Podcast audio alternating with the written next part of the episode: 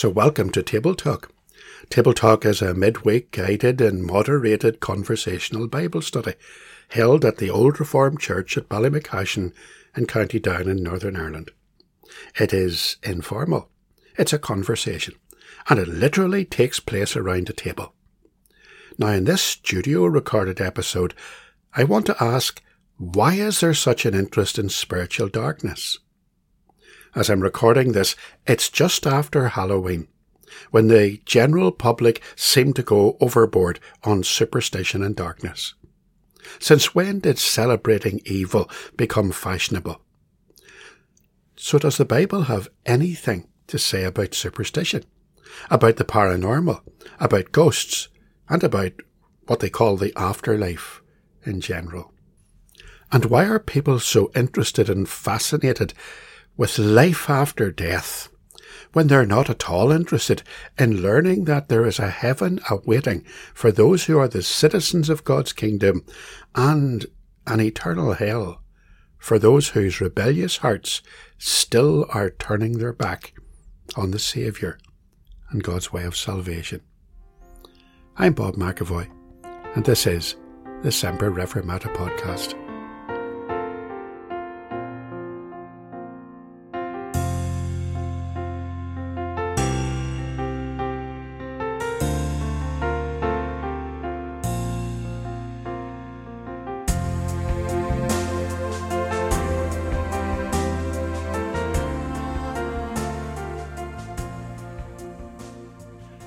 So let's look firstly at society and the paranormal.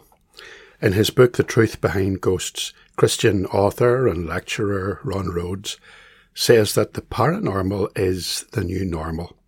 Writing back in 2006, he quotes startling statistics showing how interest in paranormal activity has grown in society, with around 31% of people then believing in some form of paranormal activity.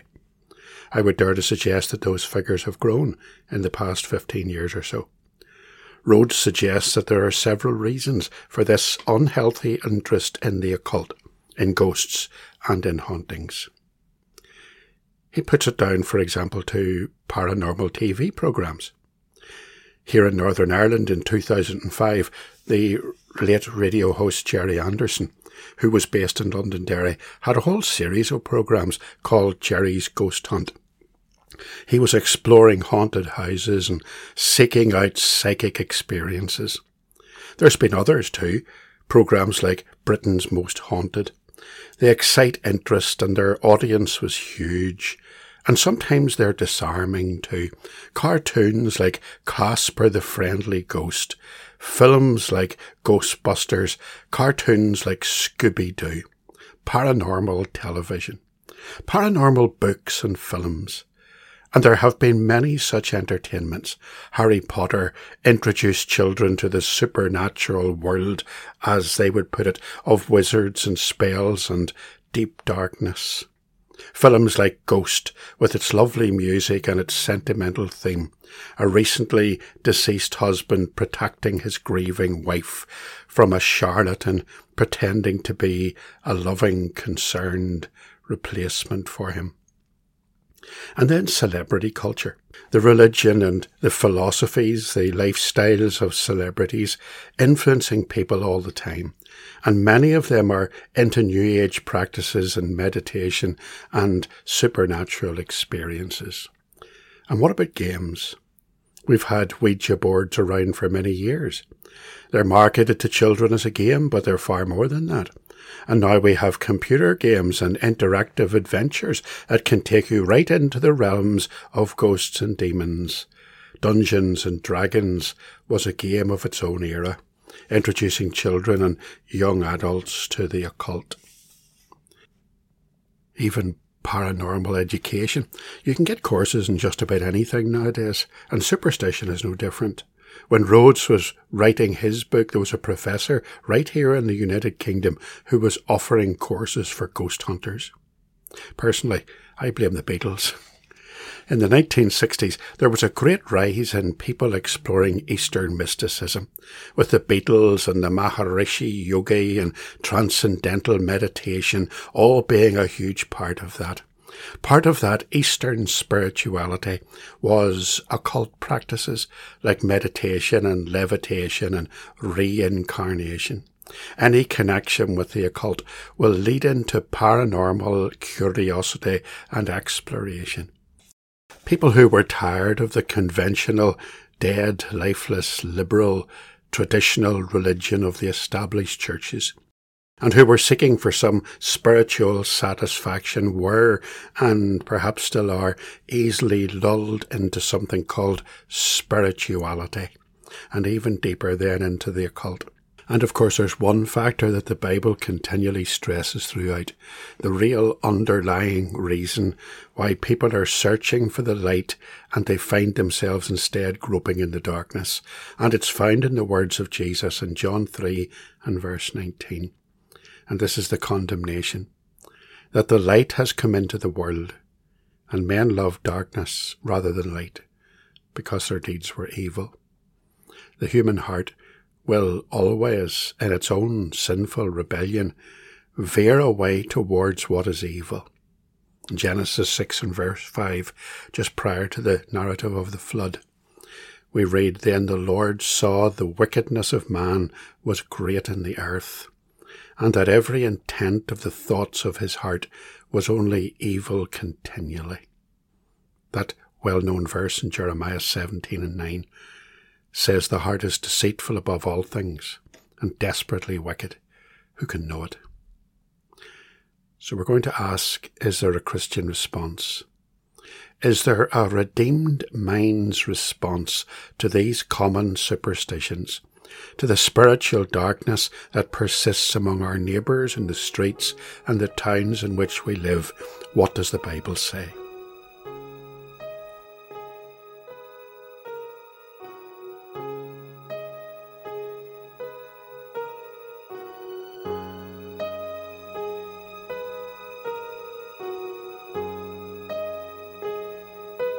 Okay, let's look into it.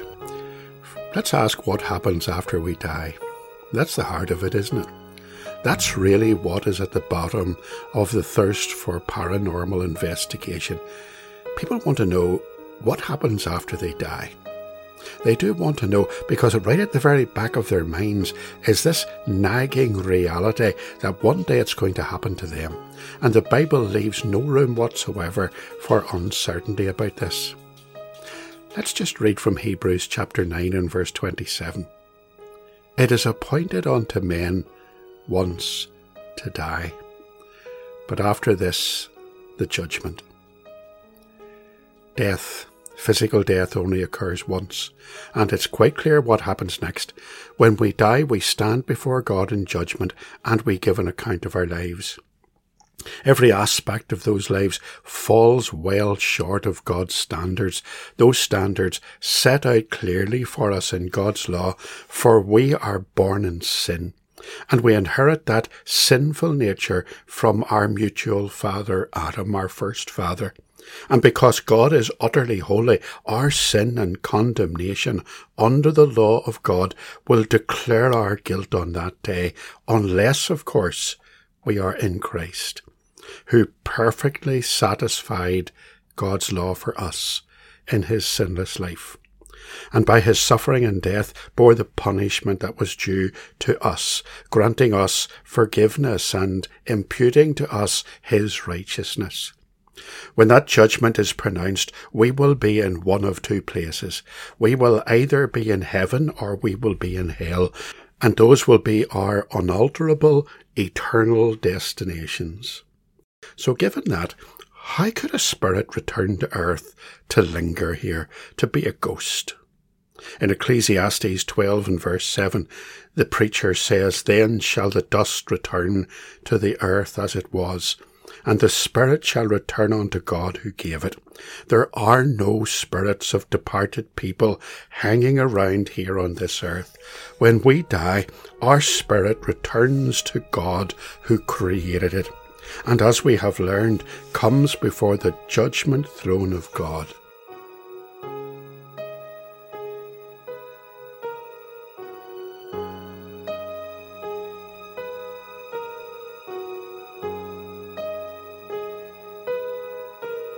let's briefly look at some modern issues, some paranormal experimentation that we might encounter among our friends and our neighbours. Is there such a thing as a haunted house? Our two granddaughters had a busy Halloween break from school. Between staying with us and staying at Portrush and going to parties, and the highlight of their half term break, going with the Young Farmers Club to a fright night at the Crumlin Road jail in Belfast. Now, I've never been in that old disused jail, and I haven't got to ask them yet what they experienced there, but I'm told that the prison is a scary place, especially if they let you into the old condemned man's cell and the room where they did the hangings. The late Gerry Anderson, the man I was talking about earlier, who seems to have been fascinated with the paranormal, spent a whole night there. I remember hearing him speak about it afterwards. It was a very creepy experience indeed. But what does the Bible say? After death, can a person come back and haunt the house that they lived in? We have to look at Job chapter 7 and verse 9 to 10. And Job writes, or Job said rather, as the cloud disappears and vanishes away, so he who goes down to the grave does not come up.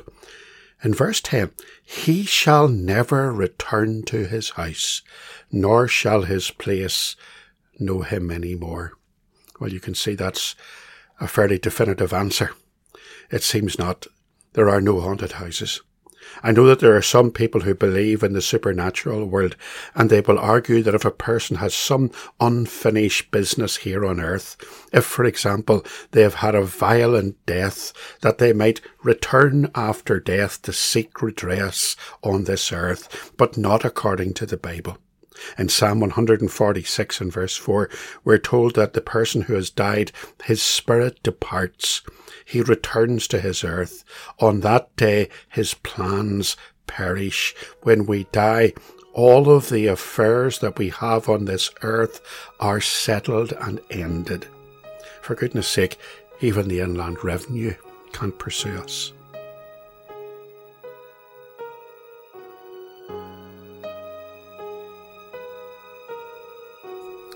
Now, there are some people who will try to contact the dead.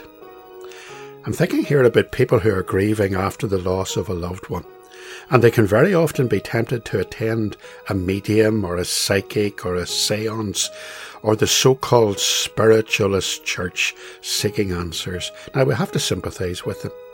The depth of grief that they have is very, very deep and very great indeed. But what will they find if they attend one of these professional psychics? Perhaps they'll enter a room and the medium will chat to them for a while and they have learned a technique known as cold reading. And they will ask leading questions and from the answers that they get, they will draw certain conclusions about the person in front of them, about their late loved ones. A simple internet search brings you to Wikipedia which states before starting the actual reading, the reader will typically try to elicit cooperation from the subject, saying something such as, I often see images that are a bit unclear and which may sometimes mean more to you than to me. If you help, we can together uncover new things about you. One of the most crucial elements of a convincing cold reading, says Wikipedia, is a subject eager to make connections or reinterpret vague statements in any way that will help the reader appear to make specific predictions or intuitions. What they're saying there is that while the reader is doing most of the talking, it's actually the person who's sitting in front of them who's providing the meaning. So when the psychic thinks that he or she has enough information, he'd pretend to go into this trance thing and he'd begin a recital of vague words that the subject who's listening to him will then want to interpret. Now, should we even attempt to connect to the dead? Ecclesiastes 9 and verse 5 and 6 and it says there, For the living know that they will die, but the dead know nothing. and they have no more reward, for the memory of them is forgotten. Also their love, their hatred, and their envy have now perished. Never more will they have a share in anything done under the sun. Trying to contact the dead is a totally pointless exercise. Even if such a thing were possible, even if they could be contacted, they can't help you. They can't do anything for you. Everything that they had in their memory in this world is gone. But then sometimes in deep grief, people just want to know that their late loved one is safe or that they're happy. Leviticus 19 and 31 says, Give no regard to mediums and familiar spirits. Do not seek after them or be defiled by them. I am the Lord your God. For a Christian believer to resort to the services of a medium or a spiritualist is a shocking betrayal of their salvation. Isaiah reminds us that we should seek the Lord and no one else. We simply trust Him. We trust His word. Isaiah 8 and verse 19. And when they say to you, Seek those who are mediums and wizards, who whisper and mutter, should not a people seek their God? Should they seek the dead on behalf of the living? But there's another issue with seances and mediums and even so-called hauntings and so on. Although I have more or less called them deceivers, there is a serious issue that we must not overlook. People will complain about some of the remarks I've made here in this podcast. They will speak of personal experiences. They will talk of being in houses and rooms where there has undoubtedly been some strange phenomena. And they may even say that they have been in psychic readings where the medium has said things that they could not have learned from conversation. And they will say, isn't that proof that there are ghosts and that there are supernatural events taking place? Now to that, what we have to say is that such events are the work of demonic activity. There are such things as demons, and there can be demons present at these events, in locations, at seances, and more than likely during Ouija games. These demons are spiritual beings. They are fallen angels. Revelation 12 and verse 7 down to verse 9 reads like this And war broke out in heaven. Michael and his angels fought with the dragon and the dragon and his angels fought, but they did not prevail. Nor was a place found for them in heaven any longer. So the great dragon was cast out, that serpent of old called the devil and Satan, who deceives the whole world. He was cast to the earth, and his angels were cast out with him. And they are on this earth and they are warring against Christ and against believers, and their object is to deceive. They may well even be capable of imitating your dead loved ones. After all, Paul tells us in 2 Corinthians 11 and verse 14 that Satan himself transforms himself into an angel of light. Therefore, it is no great thing if his ministers also transform themselves into ministers of righteousness, whose end will be according to their works. His ministers there, referring to Satan's servants. Surely this is another good reason why Christians should avoid being associated with anything connected with the paranormal. Paul tells us in 1 Corinthians 10 and 21 that you cannot drink the cup of the Lord and the cup of demons, that you cannot partake of the Lord's table and the table of demons.